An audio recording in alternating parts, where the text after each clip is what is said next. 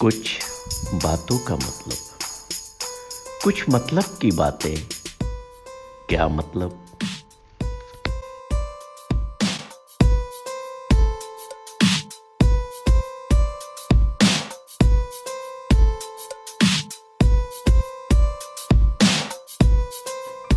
दर्द जीवन का अभिन्न हिस्सा है, अंग है।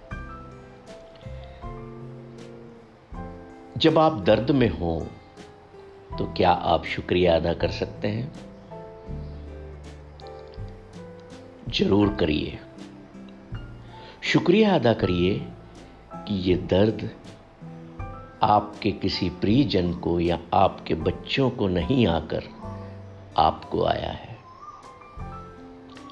जब कभी आप दर्द में हों तो मैं प्रार्थना करता हूँ कि वो दर्द की शक्ति इतनी ना हो कि उस दिन आप ईश्वर के प्रति कृतज्ञ होने को भूल जाएँ।